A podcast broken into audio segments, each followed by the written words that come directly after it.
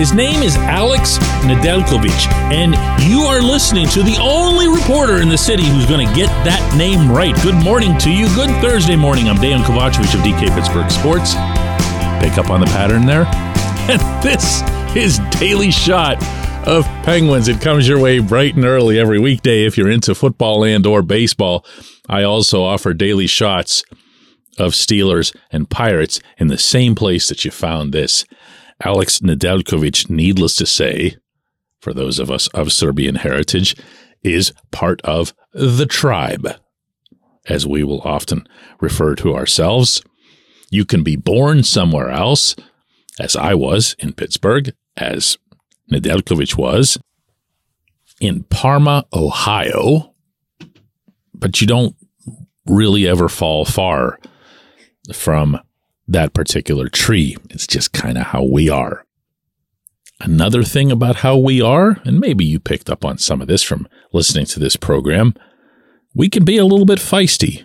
We start world wars. We do warlike things.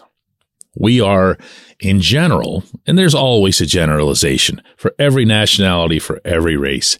That's just life if you're being real. And when it comes to Serbs, there's a competitive edge. There's the best men's tennis player in the world in Novak Djokovic. There's the best men's basketball player in the world now in Nikola Jokic. There have been many, many other examples in many, many other sports, but the common denominator has always been that competitive element. And Nedeljkovic is not the greatest goaltender in professional ice hockey. He's never been that. But he keeps getting NHL contracts from teams. Just got one last year from Steve Yzerman to come in and be part of the goaltending mix that the Red Wings had. He was with the Hurricanes before that. Heck, he was Carolina's number one goaltender in the playoffs.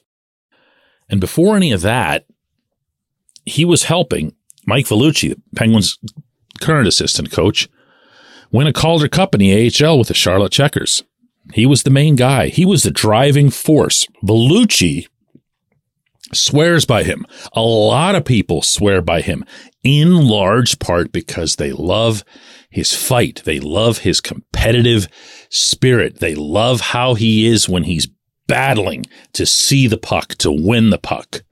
I'm going to repeat. This is not someone who has great career statistics or a great career trajectory for that matter. He's 27 years old. He is who he is.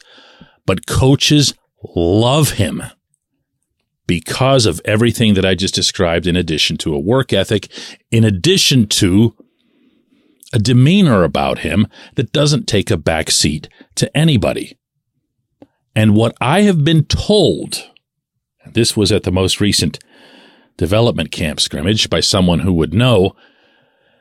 It was Vellucci who recommended Nedeljkovic, and it was for the reasons that you would hope it would be.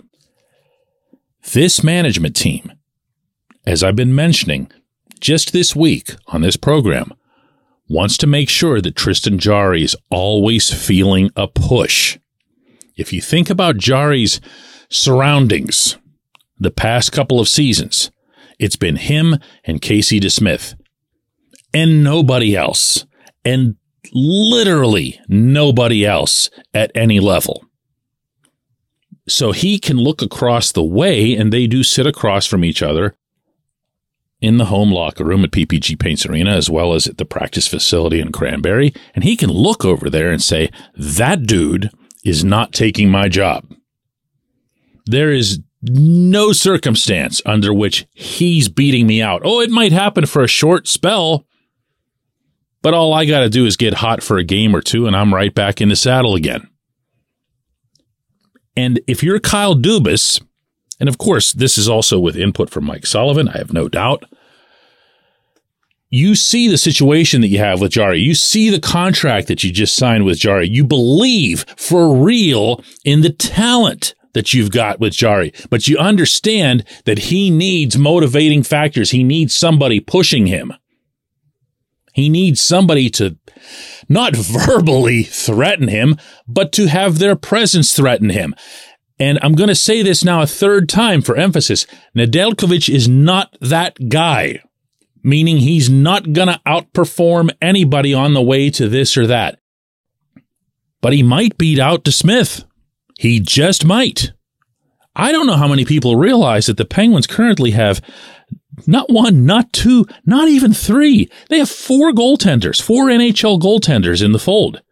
Do you even know? Does anybody even know that Magnus Hellberg is on this team? He's 31 years old. He's been around the NHL, mostly a minor league guy, but he's yet another one. And he also was in Detroit last season, incidentally. The idea here is to build up a pack of people and make sure that you at least have yourself a backup who can come into play, who can come into camp and make a difference and let Jarry feel something. They, the Penguins, from what I'm told, like that component of having Nedeljkovic in the fold. I'm not sure I can vouch for the wisdom of paying for all this goaltending when there's, you know, not all that much cap space. But there might be other ways to address that over the course of a longer winter. There might be a way maybe you move somebody or whatever. But for now, just sending the message, just letting Jarry know we have other people here and they're willing to show you up, if not necessarily on the ice, maybe off the ice. I'm, I'm, I'm okay with that. When we come back, J1Q.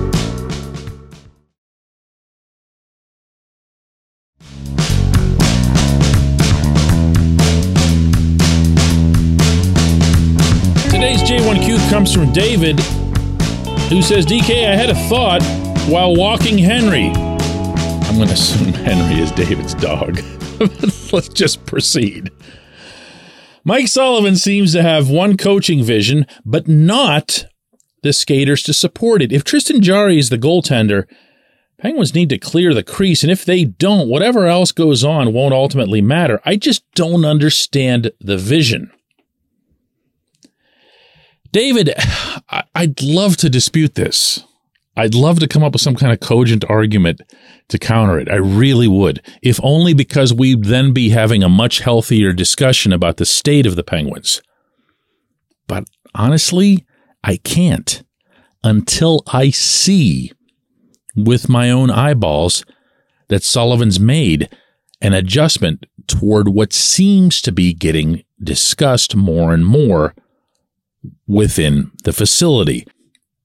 Earlier this week, for example, Lars Eller and Noel Acciari, two newcomers for the bottom six forward crop, were on a conference call with reporters, and they both talked openly about how they've been told by management they're looking for the bottom six to dig in not give up anything. That was the subject of our show yesterday, in fact.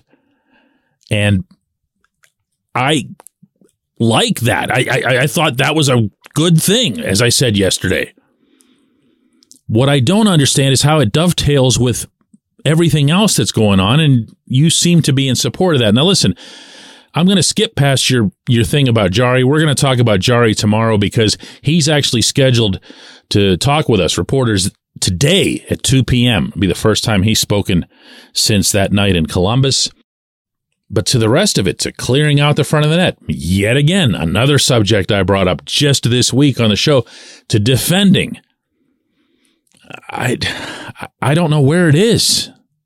And if there isn't some systematic change to move with it, if Sullivan's approach is still to pretend that Carl Hagelin, Nick Bonino, and five years ago Phil Kessel are still available to him to throw over the boards, then I don't know what's going on either. I think you're going to need to see this coach try some different things. It's not just going to be be hard to play against or whatever. There's there's got to be more to it. We'll see. We'll see. I don't think we'll see it in training camp, but I think we might start to see it. We'd have to start to see it in at least a couple of the preseason games. I appreciate the question. I appreciate everyone listening to Daily Shot of Penguins, and we will do another one of these tomorrow again on Jarry.